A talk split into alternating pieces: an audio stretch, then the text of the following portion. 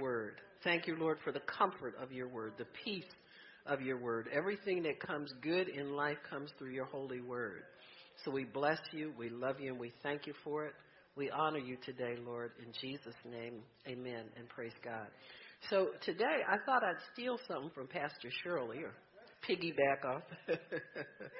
I was going to talk about friendship with the world. In fact, before I heard the the uh, uh, um, uh, the uh, testimony of Juana, where she gave us the outline of what her teaching was about, I have thought about it, and I thought about it especially in light of political situations in this nation. And I don't tell people who to vote for, but I try to reason with people and get them to know that your vote really is a prayer of agreement. Amen. It, it really is. So, because, see, for the secular people, it may mean one thing, but you as a Christian, you're a spiritual, spiritual person. And you have the power of binding and loosing in everything that you do. Whatever you allow here is allowed in heaven. Whatever you disallow is disallowed in heaven. And so I always take the vote as a sacred uh, thing because it ties us into heaven and our covenant with God and it ties us into the spiritual realm. Be careful what you loose on this earth through your vote. Can I say it like that? Can I say it like that? Now, we all know that people are, are not perfect. Uh, they're not uh, by any means uh, without flaw. But we have to look beyond imperfect people and look at what that that group stands for. You know, I I didn't even know parties had platforms until I really started trying to understand what was happening in the world. There are many people that feel left out and disenfranchised like they don't count, and their voice is not ever being heard. And so we want to allow people, and, and God wants to allow people to have a voice and be able to have a say so in life. And not only that, but speak for Him. Speak for the good things that God wants to bring into this earth and the good things that He has ordained and put on the hearts of different people to accomplish for Him. Never forget that this nation was founded by Christians who were escaping religious persecution.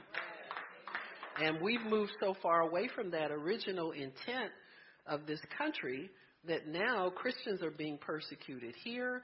They're being told they can't pray in Jesus' name. Chaplains in the military are being told they can't pray, uh, they can't worship, so many things, and it's being done under the, the heading of freedom of speech. So whenever your free speech causes somebody else to shut up, it's not freedom of speech anymore. You got me? And so we have to be careful when we vote and when we cast votes for people to know their platform. You have to know who's speaking for, for perversion, sexual perversion. If you're trying to raise your kids clean, you want to see grandchildren. Amen. That means that they have to marry somebody of the opposite sex. And you want them to look like you. You don't want them to come from some factory or something like that. Then you have to really put your vote to the test of what it is that you're signing on for. What is my prayer of agreement with these people? You know, even though they're politicians and I'm a Christian, it all adds up at some point. And so I just say that to you to admonish you to take these things seriously don't be intimidated by anybody, and certainly not by me. And don't go along with the group just because you're afraid not to, because there's there's that spirit that's loose in the world, that uh, the accusing spirit, and that one tends to drive a lot of what we hear every day.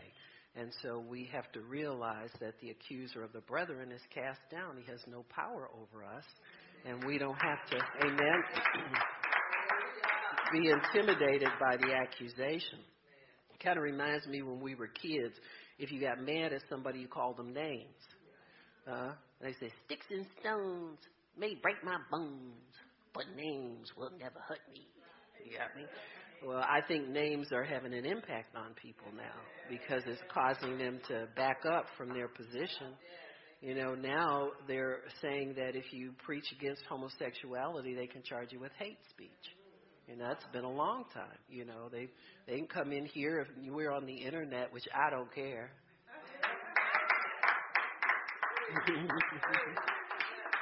Charge me with whatever. I plead the blood. Yeah. I'm gonna I'm gonna say what Daddy tell me to say. Huh? I got a father to please. I ain't thinking about these people going to hell. Huh? Intimidate me if you must. but I got a father to please. And I got a people here that are wanting truth. They don't want lies, they want truth. Amen. when the church loses its truth, man, we're all in trouble. Amen. You might as well get ready to sign for an early ticket home because they're if they're not people down here uh, speaking truth, there's no work for the Holy Spirit to do. So we want to make sure you stay true to what God puts in your heart and what you read in that word. And you make sure you stand up for God every time. And people will have a refuge that they can come to when, when trouble hits, you know? Because if the Christians are AWOL, where are the hurting people going to go? You got me? So we are a refuge for the world. So we're going to talk about friendship with the world, though, and really what that means. Because I thought I was I was thinking about this, and I thought about how people speak and and what they think, and you know, a lot of stuff on Facebook is it's all political now, you know, and so until the election's over and that blows over, they're going to people are going to speak a lot of things. And it, I think people really move on their beliefs more than they do on facts. You know, it's just what they that's just what they've been conditioned to believe, you know. Unfortunately, the and people have said this for for decades now, uh, the what we call the press or the media um, have been slanted left wing for generations now. See, I remember back in the days in the '60s, the hippie movement and it was free love, free sex, and you thought, hmm, let me get away from them people. They carry disease and they crazy and they smoke pot all day long and they they were like the anti-establishment. Well, now 40 or 50 years later, they're the establishment now. See, immorality has gripped in so many different places that it's a little hard to find somebody who is is you know speaking up for just basic Judeo-Christian principles, like the the basic ten: don't kill, don't steal, don't lie, don't fornicate, don't hate your parents, don't you know all that stuff is gone because we have people now who run things who are highly immoral people, just immoral people. They're sexually immoral they're financially immoral. They're immoral on so many different levels.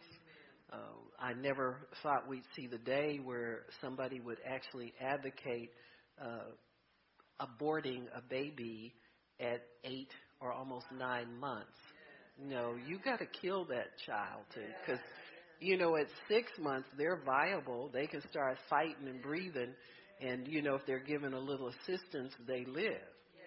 But when you think about what's being said, what's to stop somebody from coming to your house when your kid's two years old and say, I have an order for this baby to be aborted? You got me? What difference does it make? Two years old, in the womb, whatever. Murder is still murder. I don't care what's, you know, how they. And so when, when you think about what needs to change in this nation and in the world, the list is exhaustive. You know, there's a long list of things that need to change, but I believe they can because God said this. He said he told uh, Solomon when he when Solomon was building the temple and Solomon asked God, he said, you know, if a famine comes up, uh, you know, if we stand in this temple, Lord, hear our prayer. He said, if if if uh, you know a war breaks out and we're uh, killed on every side, if people would come in, stand in this house, hear our prayer. And that's where we got Second Chronicles seven. If my people who are called by. See, when that stuff happens, you know, I don't sit up and condemn the church uh, because things look bad in the world. You know, you got people doom and gloom people. Oh, this is the end of the world. It's over for. I don't think so, honey. I'm praying. I don't know what what kind of God you serve. It ain't over till I sing. you got me? People are crazy. They don't read their Bible. Got Reverend behind their name and in front of their name and would say something stupid like that. I'm always gonna pray. Are you kidding me? It don't get too bad you can't pray. they don't know God. but anyway, friendship with the world is something that we as believers have to watch because it's very subtle. It's very subtle sometimes. You know, uh, the enemy can come to you. The Bible says he masquerades as an angel of light. Come to you in the form of anything, you know, and offer you something you find yourself compromising on what God wants you to say and what He wants you to do, and and you change your beliefs. You change. There's so many people who get caught up in the friendship trap and make friends with people who had, you know, there's something attractive about them, something you like about them, whatever, whatever. And then down the road, you find out they're not Christian, they don't think like you do, and you're already connected though, so you don't part company. You got me? You don't part ways with them. And you wind up adopting their ways. And so we have to cut those things off. And, you know, I, I remember when I was newly saved, people say things like, well, when I was newly saved, I did this and this and that. You know, there's a lot of wisdom in some of that stuff you do as new Christians. Because of the stuff that, that I vowed God reminds me of, and it keeps me walking with Him. You know, some of that stuff you blurt out and all that kind of stuff, it means something to God. And I remember telling God, I, I was so uh, disappointed. I had been a, a psychiatric nurse, and I would call different people I worked with, and I'd tell them, I said, "Well, you know, I'm I'm I'm doing better. I had a, you know, I had I did suffer depression, and you know, they never called back again. You understand what I'm saying, my friends? See, that's worldly friends for you." And so as I walk with God, I realized I didn't need any friend but Him. So you find that out. And that's what that was for, for him to let me know, listen. And I said, Well, God, if you if you can be my only friend, I said, then you just bring people in my life. You choose my friends for me. You bring people in that you want me to have, and you get people out that you want to get out. And I've always left that up to God. But I've had more friends than I've had rejections. Isn't that amazing? when you let God, He said, How many of you have left father, mother, sister, brother, that I didn't give you more, increase you, father, mother, sister, brother? Mm-hmm. And the friends I have in God, they're true friends. You know, they're not this fair weather stuff. You got me? it's the truth. So we have to let God do those things. That's wisdom, to have Him choose what uh, what goes on in your life. So in James chapter uh, four, verse one, it talks about the wisdom from above. In in uh, chapter three, he talks about what God's wisdom is like. He said it's peaceable, it's full of good fruit. I mean, it'll if you follow what God tells you to do, the fruit will be good. It won't be disaster after disaster after disaster and he'll show you which way to go. And he says, but in verse in chapter four, he says, "From where do you, wars and fightings come among you?" He said, "Don't they come from your lusts that warn your members?" In other words, people don't fight until they get selfish. Hmm? I want this, and you, I, you standing in my way. If it wasn't for you, I'd have so and so and such and such. You got me? And so it comes from selfishness and lust. And he says this lust that wars in your members. It means in your flesh. That everybody has this to contend with. He says you lust and have not. You kill, desire to have, and cannot obtain. You fight in war and you don't have because you don't ask. He said, ask, you ask and receive not because you ask amiss that you may consume it on your lust. So, in other words, God don't bless greedy people. You got to work for what you get from God. I have y'all know, huh? What do we have to work at? We have to work our faith. We have to work our, our life of service to the Lord. Amen. You got to lay down your life and not pick it back up again. He says, "You adulterers and adulteresses, Hey, you hookers. See, now here I go telling on myself. I got stuck again. But look at Tanya. Her eyes like like look a little saucers, you know, like a deer in the headlights. I was watching this. I got stuck watching White Chick. Okay. And remember the dance off? He said, "Oh no, you hookers, you're not gonna get away with that." they they kicked it old school. All right. As many times as I watch that stupid movie and say I'm not gonna watch it no more, I'm stuck watching it again. And wind up telling on myself. Oh no. Anywho. but that's what James calls them. Adulterers and adulteresses. Huh? Friendship with the world, trying to be in the church. Friendship in the world, trying to be in the church. Yeah? Don't you know that friendship with the world is enmity with God? Whoever therefore will be a friend of the world is the enemy of God. Amen. So this is what we're up against. Compromise.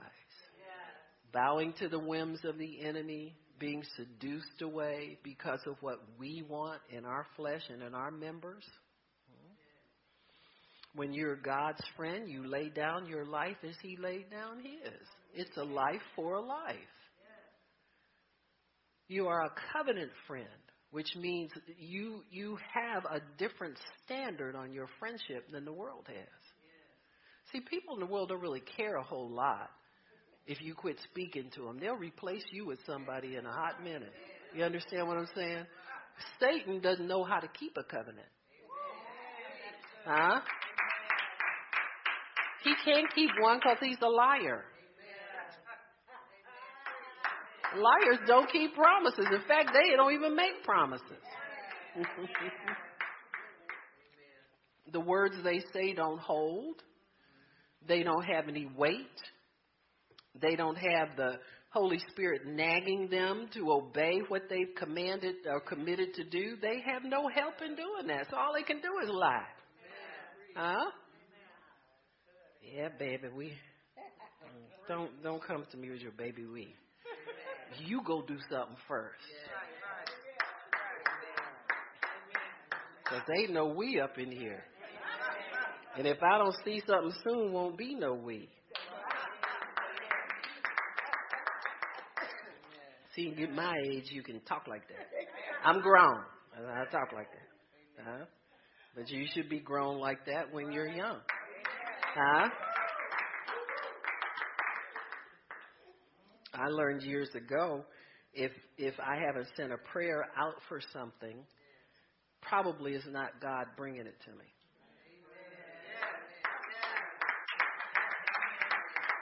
Because it's hard to fit surprises into your life.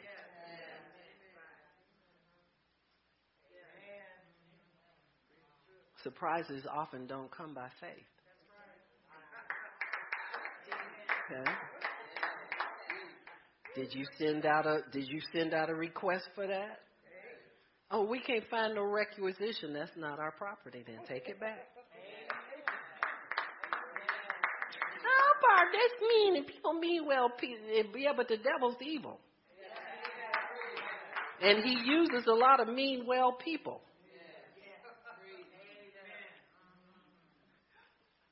Just saying. Um, Why don't we define what a friend is? I found this interesting. Amen. Um, Webster Dictionary definition friend is a person you know and have a bond of mutual affection. There's something you both like. It's often exclusive of family relationships, so this does not have to be a family member. Sometimes it can be. Friendship means a strong liking or trust.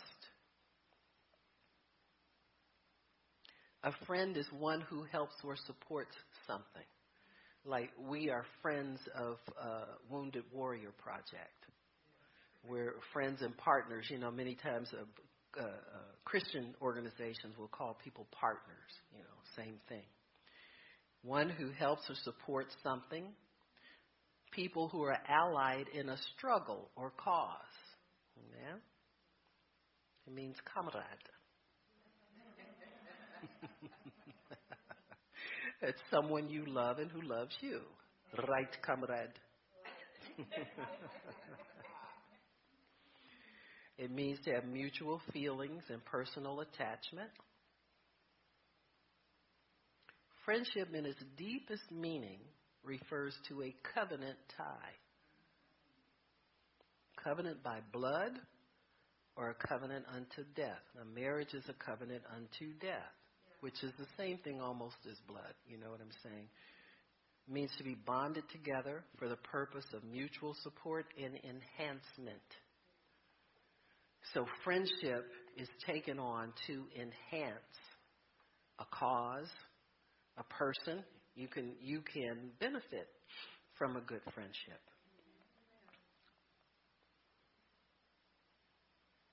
When we belong to the Lord, we are in covenant friendship with him. It cannot be broken. So what it means is that God is always holding himself to his word and he's always holding us to his word. Amen. It's that type of relationship. you must die to self when you have covenant with God. That means that you take up that person's life and the agreement that you have in that that relationship. So for instance, if if you are in covenant with God and he says, "Now I want you to go to um, say, you know, Afghanistan like we read about that family yesterday and you try and try and try not to go and and then you find yourself there anyway you just say okay i'm going to quit fighting it and and i'm going to get over there and do what god wants me to do if if god commands you to do that that means that for the good of the covenant relationship and the good of his purpose in your life, you have laid down your resistance to going, your fears about going, what you plan to do with your life anyway. You understand what I'm saying? We have to let go of all of that when we're in covenant with God. Now, many times when we lead people to salvation, we don't tell them all the nitty gritty details. And we don't need to because God informs them. I know He informed me. Amen. I realized that it wasn't so easy to get around and do all the things that I wanted to do. I realized that there was a force taking the wind out of my sails. You know, for lack of a better term. So making it a little too, it wasn't as interesting for me to have my way. It wasn't as important somehow. There was some force working in me that was working against the way I used to do things. So we don't really have to tell people all the ins and the outs of God explains the covenant to us as we walk with him. He did that with every servant he had in the Bible. He did that with Abraham. He said, just get up and walk. Once you start walking, I'll talk to you a little bit more and tell you more things you need to do. Amen? And so we realize, and then after a while, you start reading your Bible and you start putting it together. And you say, oh, no wonder I can't do. Well, when I got saved, I said I was done with the dumb stuff anyway, so what am I complaining about? This is a favor to me. I can't get caught up in myself anymore. And so when we have friendship with God, that means that we are willing to lay down our life, and if we resist it, we, we agree with God that it's not worth resisting anymore. It's really not worth resisting anymore. I used to look at my dad and I would think about how smart a man he was. I always thought he was very smart and very wise, but I felt bad for him because he didn't seem to ever do much with it because of his alcoholism. And then I realized after a while that both my parents were called to preach. They both had preaching gifts.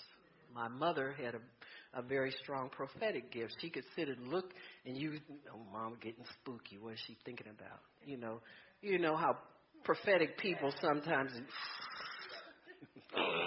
you know, but you can feel they're off somewhere figuring things out. and she would get angry at my dad and talk to him, and that finger would come out. And, mm, and my dad would quote scriptures at her. And I said, Well, look at the devil stealing. Look at how he stole.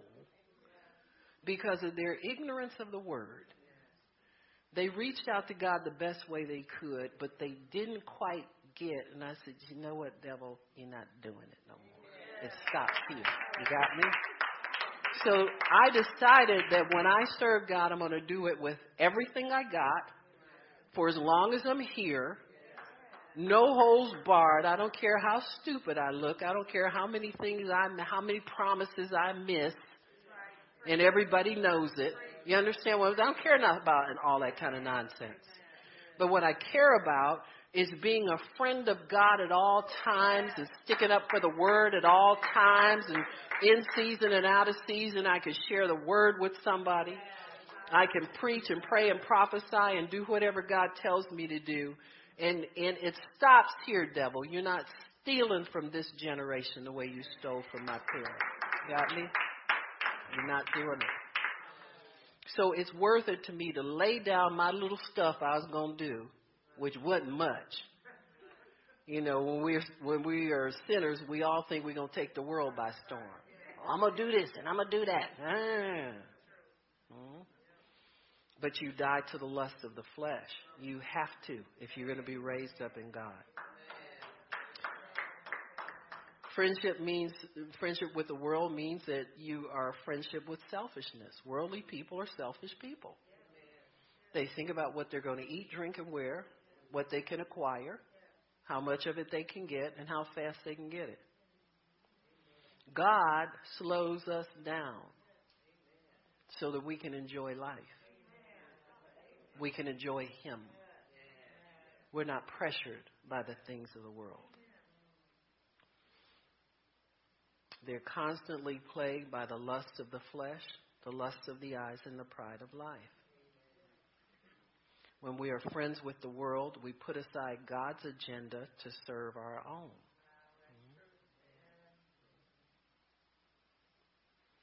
When you are friends with someone, you have similar goals, beliefs, habits, and fellowship. You pick that up from your friends. So there are ties that bind us to one another and oftentimes they are our goals, beliefs, habits, and fellowship. Be careful what attracts you to people, even people in the church, mm-hmm. even Christians. You know, sometimes people have these little pet pet relationships that that they cultivate, and they're drawn to people. And what what really gets me sometimes is that you see that per- person has flaws and you see they have faults, but you're afraid to let go of them. Huh? Now, it's not about going around rejecting people all the time.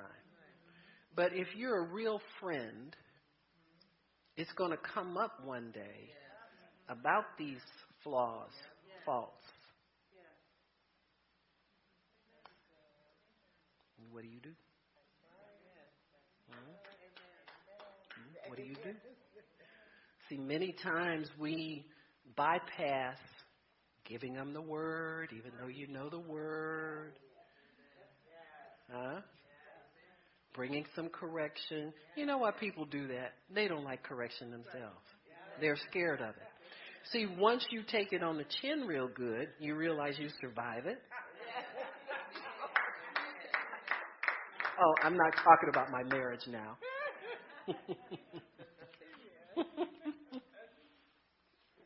so you survive it. And you realize it was good for you. Huh? And then that way you can release that to others because down the road they're going to have a bigger problem than what they have right now. I knew a couple that that had uh, another couple, Christian Christian couple that they were friends with, and this couple uh, had already had children and were doing some things, and I would notice that they were around them all the time. and around people in the ministry less and less. You got me? That's where it starts. Mm-hmm. That's where it starts. Sometimes there's something about people that draws you to them that you you find it hard to break that and you know it's not compatible. You understand? You know it's not. And so when it's not compatible, somebody's going to have to win out. And see, little by little, this couple, their hearts got turned against God's people that were praying for them, helping them financially when they needed it, blessing them on their birthdays and different things like that, you know, all that kind of stuff. So here it is, you have a life source that God has developed for you, yet you break away with from that life source to follow something else that you've made friends with. You see what I'm saying? Many times people don't break relationships because they don't like being wrong. They don't just don't like you, you know, just being honest with you. You know, I, I, I well they're not that bad. See? Well, I don't see what you see. It's because you're blind. I'm trying to tell you right now. that's, the, that's the problem. And it's not an asset, it's a problem. See? And so when you find that, that, that your affection is being stolen away from God, good way to, to, to gauge it is, is how you treat God's people, especially God's faithful people. You got me? You start getting involved with people like that, and you start letting that draw you. There's something else drawing you that you're not aware of. See? I, I tell God all the time, I say, God, please, you know, help me with fear, you know, different fears. Fears of being by yourself, fears of being alone, fears of being, uh, visiting angels coming. I, always tell when I forget something or I do something stupid, I tell Tippy and Tony, I said, "Don't be calling visiting angels on me." you know how they say, do you have a loved one who can no longer be safely left alone? Get to know. I don't be calling them people on me. Uh, and so I just asked God, I said, just day by day, let me trust you and deliver me from my fears. Amen. Deliver me from my fears. It's the truth. I mean, I don't care how how mature you get in God or how, you know, what your age or what your assets are or whatever you think you got going for you, there's always something the enemy uses to shake you and make you feel insecure about things. And so God has to shield us from that. I know this much. Every time I take a stand for God, my protection increases. Huh? It's the truth. I, I feel more invincible towards the enemies. You understand what I'm saying? There's a way to fight that insecurity. You just take and keep your stand on God. But be careful of of cliquey little things you people get involved with that. You know, it's like calling them all the time and, and let's go do lunch and let's do I mean I got nothing wrong with lunch. I took somebody to dinner last week. But I paid for two people, three people. Wait a minute. Wait, wait, wait, wait. We hold it. That was a big week for me. I don't usually feed that many people at a restaurant in one week. huh? I do lunch, but I don't do it all the time. Huh? I don't do it all the time. And I don't do it with everybody. I try to wait till the Lord leads me to do something, you know, certain things. You have no clue. You can't see behind that screen of the Spirit that holds the warfare and holds the strategies of the enemy against you. All you can do is obey God, and that's enough. Minute by minute, obeying God, keeping your heart pure. Don't compromise with people when they get stupid. Don't agree with them on everything. Patronize.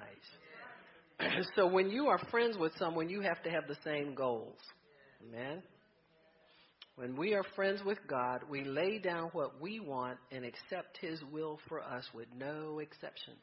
No exceptions. You can't hold back a little bit for yourself.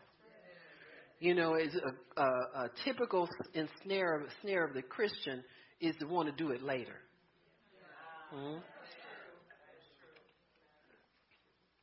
Listen, if your mama slapped you upside your head for sitting around and not moving when you told her to, what do you think gonna happen when you serve a holy God?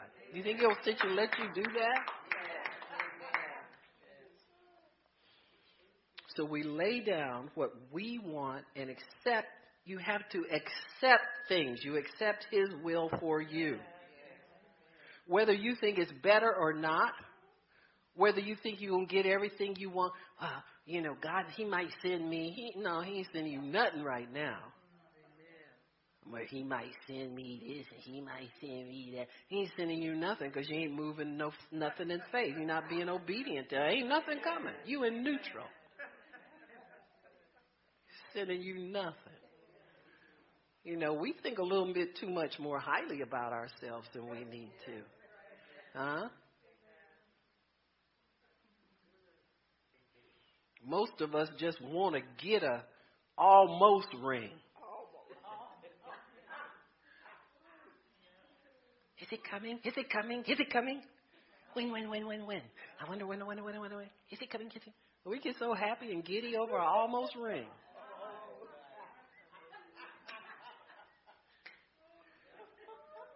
And then the brother, instead of go get some cats, he go get some nuggets. You know when they cut when they when they cut rings, jewelers know how to cut them in such a way that they get more rings off, you know, more stones, real. But then to get down to the bare minimum, that blow stuff, and you got to put glue to it and put it on a setting. Is that that's what they do? Mm-hmm. What them brothers be getting. It's just shining. Well, it was shining today. I got to put it in some better light to get it to shine again. Put some grease on it. I don't care what you do. That thing goes. Ain't enough to shine. and that was an almost thing, huh? Probably worked the poor man day and night. You got something you want to ask me?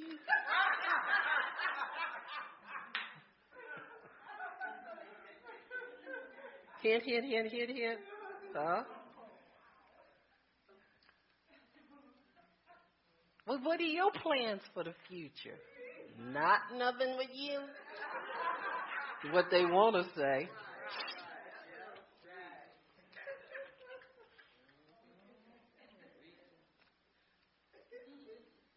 Stop it, Sister Johnson.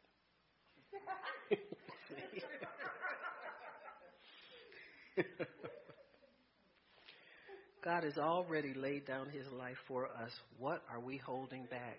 It is illegal, immoral for you to hold back on him when he's done that for you. Huh? You have no covenant if you don't lay down your life. You understand that? You just think you got something. You think you're walking with God. But it starts there. It starts whenever a covenant was cut, people pledged the same thing. You didn't get this, this, this, and this off brother A, and, and you take everything and he get nothing, huh? And I know people have taught blood covenant like that. You know, with with Christ, all he he took all your sin, all your this, all your that. Yeah, that's true. But he also took my ability to make decisions apart from his will. If I'm gonna live right, huh? if I'm gonna be pleasing to him. So this is a covenant where we're set to please God. We're not set to please self. Friendship with the world. You share the world's goals. Where are they where are you going? You better make sure you're going where God wants you to go. That family we read about yesterday. Who knew? Took their their very young children over to Afghanistan. Three of the the four family members were murdered by the Afghans. But they laid down their life to serve God. They said before that they were just going to church. And then bumped into God for real and found out He really did have a plan for their lives.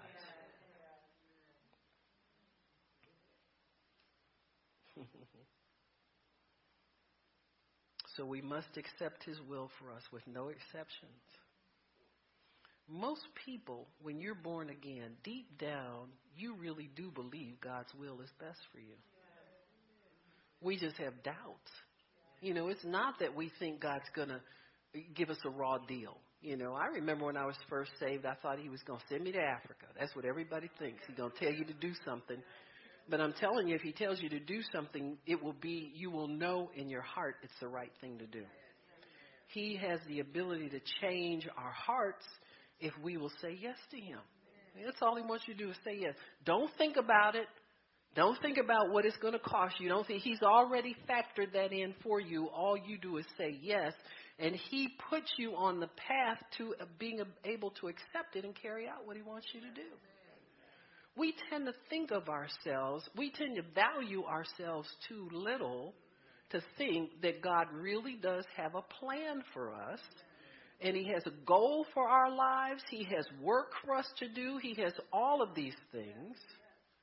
And many times we will content ourselves with superficial obedience.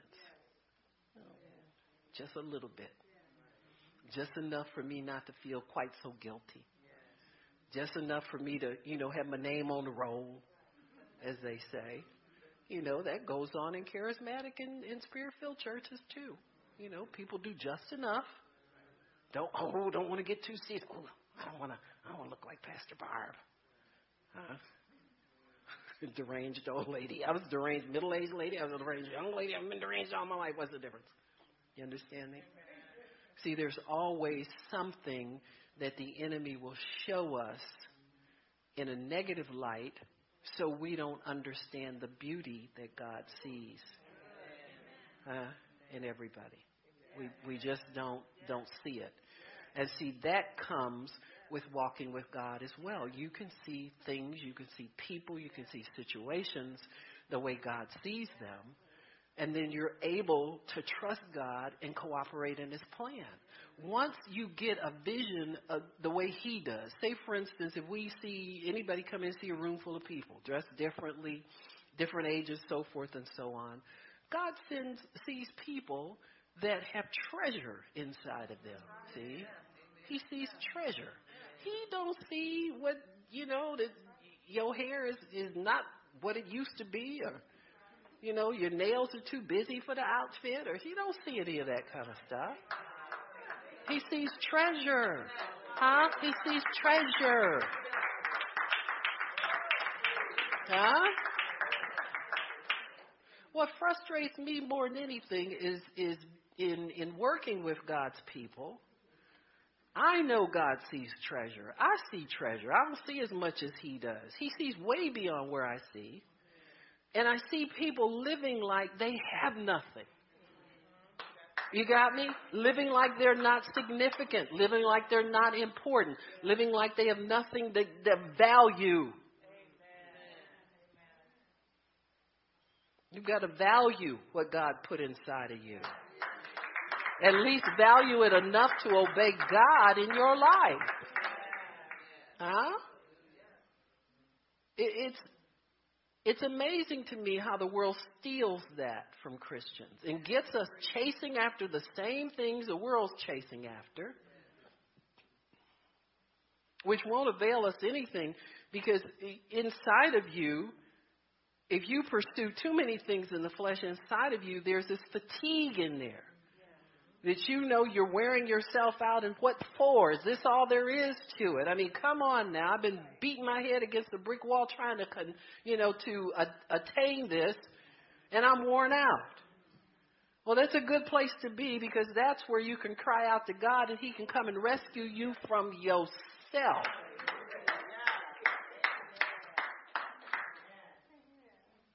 You don't have to try and find your way.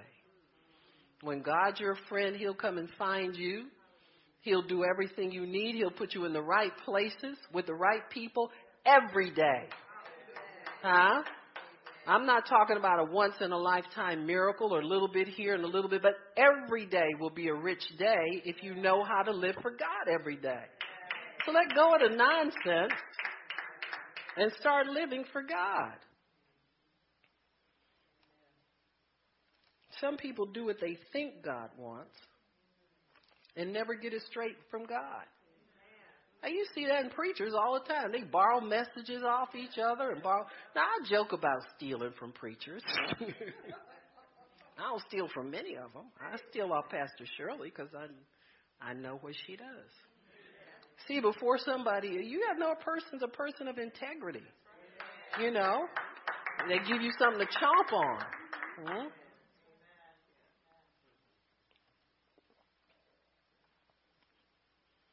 Brother Hagin, for 20 years, pastored a church.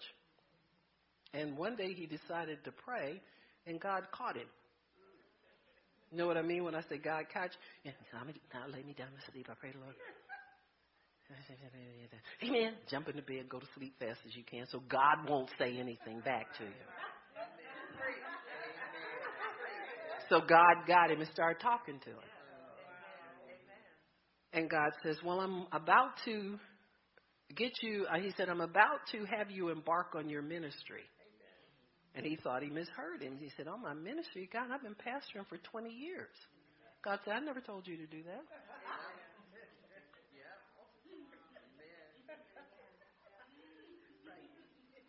The great Brother Hagin. Huh? 20 years mistaken. Hmm? Now, let me tell you something about God. God is still God. If you call a meeting, get a bunch of people in there, and you tell them you're going to do this and do that and do the other, and those people are expecting, guess what God's going to do? He's going to help them people. Just because He helps people through you, don't mean that you're doing what He wants you to do.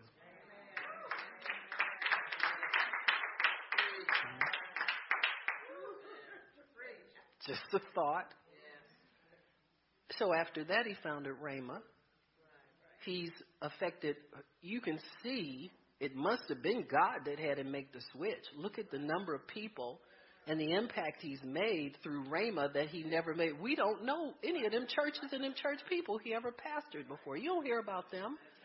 But you hear about the work he did when he obeyed God. Stop and find out what God wants for you. Hmm? he was a pastor and he was called as a prophet and a teacher. Huh? Way out of where he's called to be. Huh? He, Brother Hagin, he is like a lot of people with a real strong testimony. They do most of their good for God through the strength of their testimony. They really do. Because their testimony is authentic, you know God did something for them, God made an impact in, in their lives, and you can see the reality of Christ in what they tell you. A good testimony will take you. Look at Joyce Meyer. When you think about Joyce Meyer, do you think wonderful, great teacher? You think about her and Dave in the supermarket. She mad all the time. Huh? You think life in the Word, don't you? There's life in the Word because she stayed in the Word. Amen. And so, and, and so these are these are things that we have to recognize because listen, look at everybody's got a testimony. Think what you could do if you really start blabbing it like a lot of these people do, huh?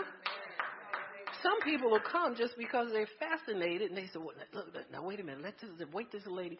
She said she her first Bible study she she uh, taught smoking cigarettes with hot pants on.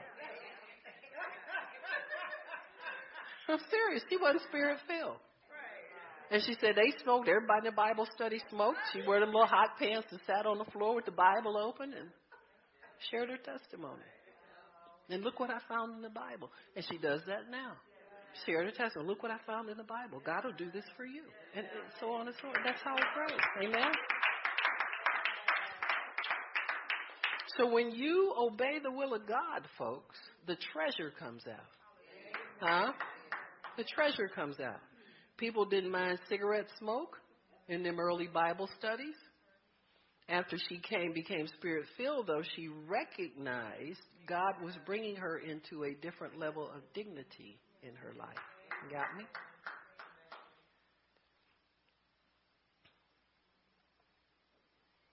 When Brother Hagin started that, when he was pastoring, the question is was he friends with the world? He sure was. because he did what he thought ministry was supposed to. See self. You reflect off yourself and do what you think pleases God instead of finding out what pleases God and doing that. When you find out what pleases God and you do that, you will have the highest level of satisfaction that you will ever have. You don't have to fake it. You don't have to make nothing up. You don't have to try real hard. All you got to do is be you. Amen. It's the easiest life in the world, but very few people find it because there's such warfare against and so many uh, barriers to getting in that flow where you really, really reside. Most of us, if we could find enough sinners and sick people to pray for, we'd do it 24 7. You see what I'm saying? See, that, that cry is just in us. What's distracting?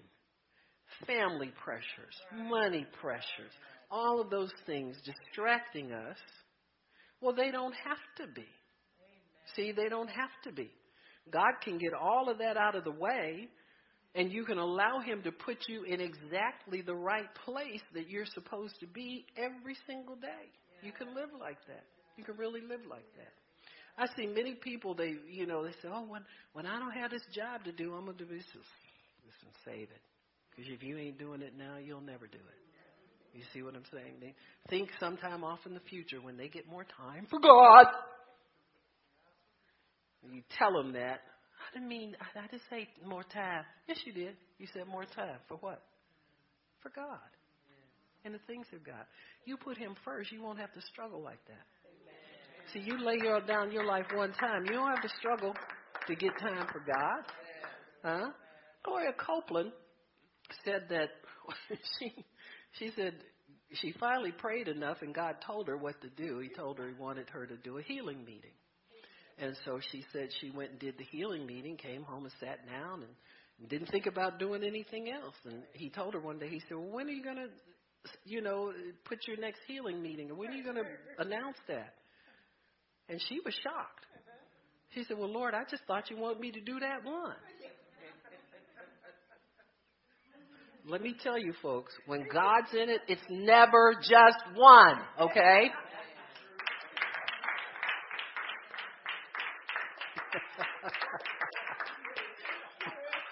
One little group of sick people and they're they're all well now. Are you kidding me? And she she just made up her mind she was going to do it.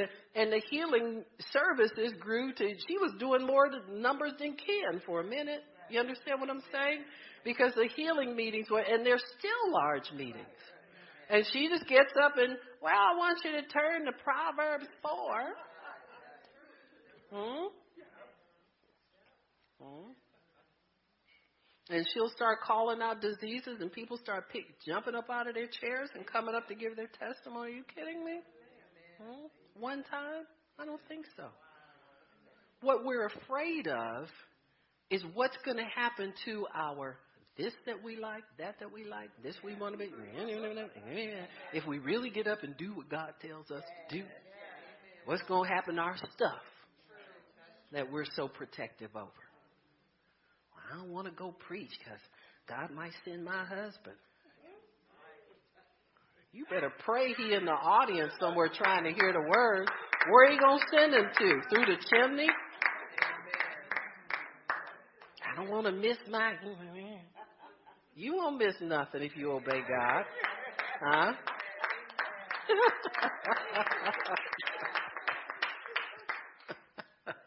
you better hope he can sit down and listen to you preach for a little bit. Huh?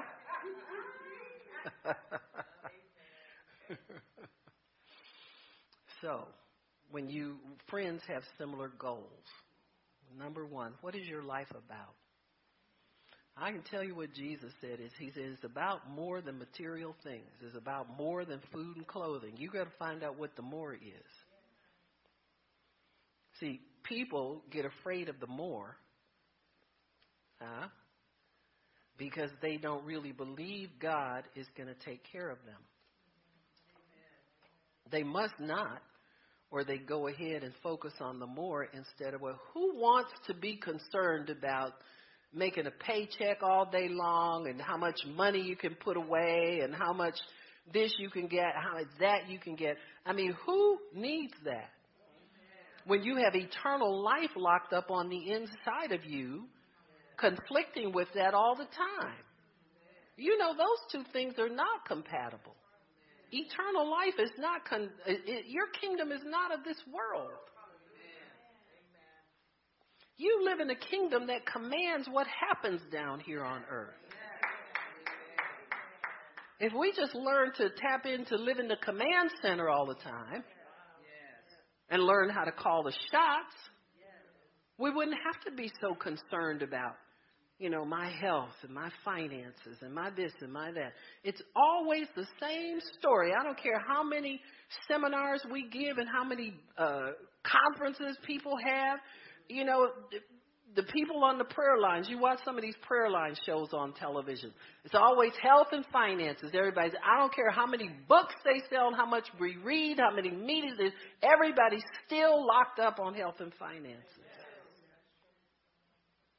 When Jesus told us life is about more than just material things. Abraham considered not his own body at any time. You understand me? Just didn't consider it. He didn't think about it.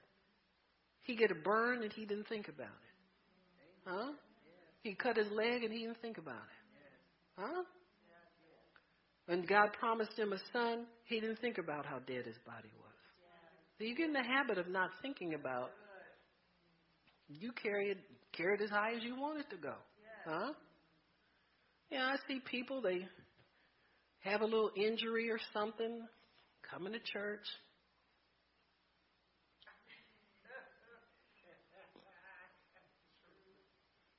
And see, I love y'all, but I will tell you consider not if God tells me not to consider. See, y'all got to get grown around here. I mean, I'm not trying to scare nobody from the altar if you need help. But come on now, this, I'm just here one day a week. What you gonna do the other six days?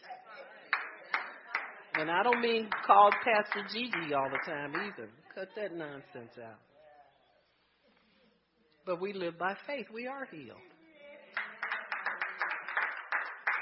Huh? We're healed by faith. We're not healed by evidence. In fact, your faith is your evidence. That's all evidence you need. Huh? People have been given the death penalty on less evidence than what we have. Thank you, Sister McKinney. Just paying attention. Mm-hmm.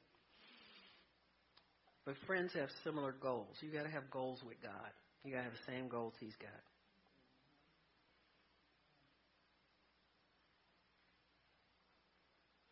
We have to be about the Lord's business on a full time basis.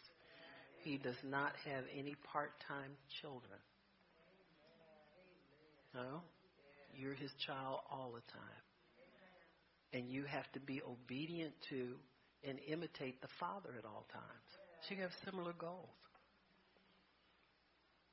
His business is our business. We don't get any breaks. Amen. He is our break. If he supplies a break, you get one. He doesn't supply a break, you don't get one. Huh? God has planned our whole lives from day one he, every day that you live here is planned by Him. Now, don't anybody get condemned if you've been goofing off every day. Huh? That's planned too, because He know you ain't gonna move it so fast. Huh? but how many of you, when your prayer partner calls, you get up and pray? That's planned. You got me? If that's all he got for you to do that day, then that's what's planned. You understand me? Because he knows you, you ain't going to be, you know, rolling 24 7 on just getting up praying one person after. Some people who he does that with. You know, there's a, a some lady on on um, she's on one of the Christian stations. Um, I forget. I think that guy Richard Dortch, the one that was in caught with um, Jim Bakker from years ago. he decided to just have a prayer ministry, a prayer line. And I turn on that, that channel at 1 o'clock, she's praying with people. At 3 o'clock, she's still praying with people. You understand me? One person on the phone after another after another. Scripture just rolling out of her. The anointings pulling God every night, you see. And so when your day is planned by God, when your life is planned by God, He knows exactly what you're going to do 24 7. He expects you to be working for Him. Now, what does working for Him mean? Sometimes it means just being available to God. That's more it than anything. You got me? God, I'm up for this. I'm up for that. I'm up for whatever you're doing. I'm in worshiping God, staying attentive to God, in attune to God, listening to what He has to say. We were in California, and I was we were ministering back and forth with the the uh, pastor there, and she was sharing her testimony, and and as she was sharing her testimony, she kept saying, "Well, you got to read the book," you know, you know, like she was telling too much, but she kept talking anyway. And so, I know. And see, sometimes there's something else going on than what we think is going on, even though you're participating in it. And so, when she was talking, finished talking, I said, "Well, I feel like God really wants us to pray for this situation because I did notice several things that He says He wants to do and He wants to change." So, see, she wasn't just talking too much and keeping me from reading the book you know, I was trying to pull from her things that I knew needed to be set right. Because when gifts get together, it's for their mutual edification. And so, amen. And so I know how to put things together in a certain way, and she can put them together in a certain way. And when God can pull people together like that, it's for their mutual benefit. So, really, being available is a big asset in God's kingdom. Suppose I said, well, okay, well, you know, let me go in my little hut back there and I'll read the book and, you know, we don't have to talk or anything like We never would have gotten to the point of breakthrough for her in these situations that have been long standing. You know, uh, these watershed type things, these rocks that don't move very quickly. And see, when God when God wants you to have deliverance and He wants you to have victory, He knows how to set that up for you. So, and, and she was kidding me for a minute uh, afterwards. She says, she said, I just told uh, Pastor so and so those ladies to come and check us out, see if we really do. I said, that's part of it. I said, but the other part of it is we don't know yet. You understand what I'm saying? You just don't know why God puts people together sometimes, but you know that if you use, make yourself available to God to use what you have, He can bring good out of it. Amen? He can bring good out of it. So you have to have mutual goals. We said that God has planned our whole lives from day one. There's no escaping His hand and His touch on everything.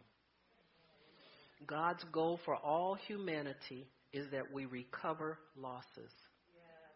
We are in recovery, folks. Amen. So don't ever let the devil tell you God don't want you to have this and God, oh you know you don't pray enough and you don't know. But you know what, devil? I'm not listening to you no more because God told me I'm in recovery in this life, and you can't stop my desire to recover. What are we recovering? We're recovering lost identity, lost purpose. We're recovering lost work and relationships. That's why he purchased us out of the devil's control over into his control. I see people don't like that word control. Huh? But you're going to be controlled by something. The Bible says that. Don't be deceived. See, the devil make you think, I'm the master of my ship. You don't even have a ship, brother. You understand what I'm saying? That's borrowed. Got notes and liens on it. You don't own nothing. You came into this world naked, you're going to go out the same way. But God wants us to recover all things under His control, where there is total recovery of all things we should desire nothing outside of the will of God. It's too expensive. It's too hard to keep up with. It's too hard to take care of. It's too hard to master. It's just too hard. You did that before you met God. Huh? If if you if problems come, the Bible says, let your requests be made known to God. See, problems are nothing but lack of peace. Something came into your life and hit your mind and disturbed your peace. That's what a problem is. It's an idea that something's not right and it disturbs your peace. He says, if, if that happens to you, he said, let your request be made known to God and, and with thanksgiving. Just thank him for hearing your prayer. Thank him for sending the answer. Thank you thank him that he's working on it right now. And receive his peace. That's your covenant bond that he's got it. See? You get his peace and you got everything. And see, we're sitting up whining, complaining because we ain't got stuff. When really all he promised right now is peace. Huh? Just hold your peace. Hmm? Parents sometimes spoil their babies because they want them to shut up. Just quit crying. What do we, huh? Get that old pacifier. Oh yeah, put the pacifier, but that don't work no more. What do we do now? See, everybody wants peace so bad. That's the truth. Yeah, we do anything, you know, to get it. All right, I see them people on the nanny, uh, bad parenting. They get up and drive the kid around for six hours, and they running into traffic, and the kid's still awake back there. Huh? But we'll do anything for peace, won't we? Huh? Absolutely. And that's really what we crave. That whatever that is that you think disturbed your peace really isn't the problem. Amen? Because when that comes in, the devil will threaten you with something else, and then your peace is disturbed. Learn how to go for his peace right off the bat, and you won't. Don't ever let go of that peace, and whatever comes in, you say, "Oh, that well, it's on the way too." Because if this is on the way, that's on the way too. You got me? God's taking care of all of that. And he says, "Let your your request be made known to me." Don't go to scheming and thinking oh, I gotta get get me a loan. I gotta find me some money. You know, we think money is the the problem everywhere, but really the problem is you don't have peace about what it is, and you haven't made your request known to God. I, I can remember testimonies of people who asked God for I thought were some just fantastic, crazy things, and got them. And I said, this faith, there's something to this. See, I got to figure out, you know, instead of getting mad and say, well, well, that's kind of silly for you to ask God for that. There's people starving everywhere. Why don't you ask them? No, uh-uh. That's their faith to use for what they want to use it for. But it taught me something about the power of faith and God's desire to give his children what they desire. You got me? Just like you would go and get that, find that old pacifier. Well, I thought the baby didn't need it no more. We took it away from her. She had been fine. Well, she cutting up again, so you better go find it. You got me? And God wants to please us in the same way. He does not want our peace disturbed. Not by, not for, because walking in peace with Him, that's a sign of your covenant with Him. That's a sign of your handshake with God, that He's got it.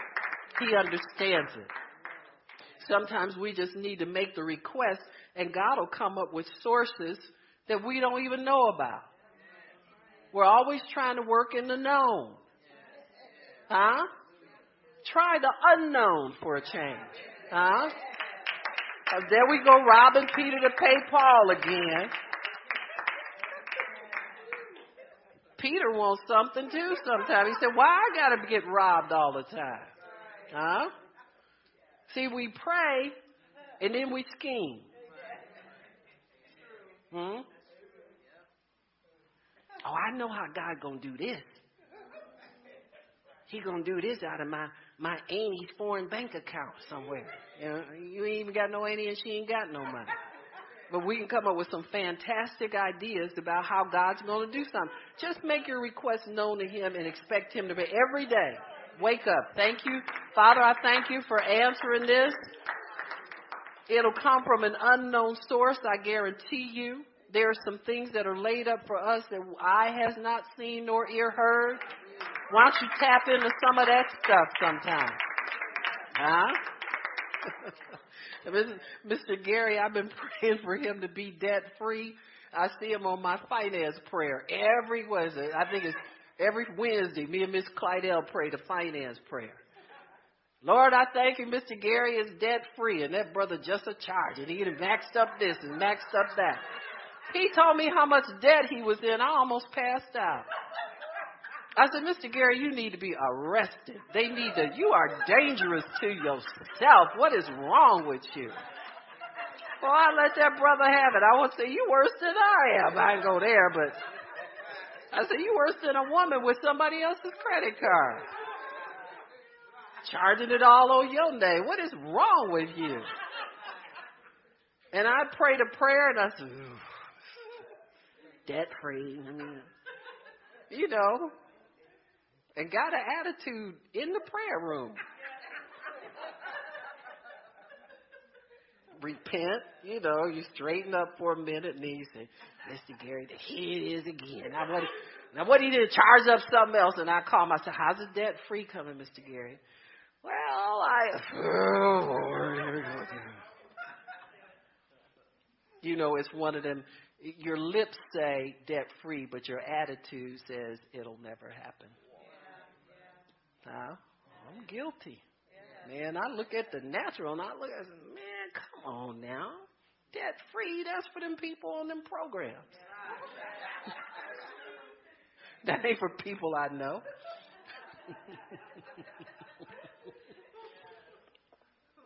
but I said it anyway.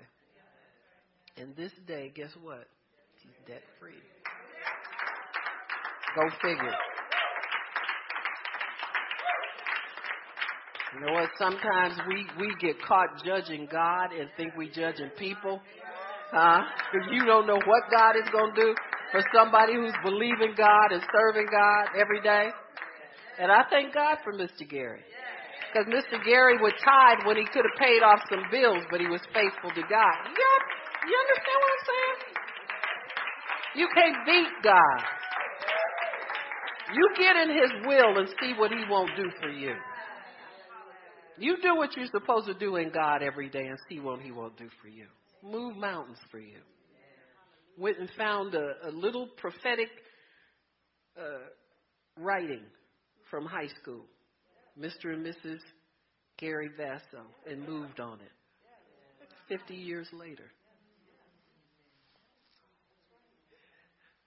If you want him to move faster, tell him. I said if he wants, see when I say 50 years later, people don't get excited. But I'm excited for them. I'm excited any, and I know they're excited. You understand me? You want him to move faster? Ask him. Huh? He wants to. He wants to very much. Why don't we, why don't we quit? Father, we thank you for allowing us the opportunity to come into your throne room. Boy, there's wealth in your presence. There's wealth in your throne room, God. There's wealth of understanding. I'll bring you the greatest blessing that you've ever seen. That's what the Lord's saying. I'll bring you the greatest blessing that you've ever seen. Let your request be made known. If there's more than one, ask for more than one. You know, people sometimes say, which one should I ask for? Ask for everything whatever it is that's on your heart. He's a good God. He's an awesome God. He's a loving God. He's a precious God. Loves you more than his very life. He's proven that already. What more do you need, says the Lord? Ask and I'll give it to you. What more do you need? Ask and I'll give it to you. Ask and I'll give it to you. Ask and I'll give it to you.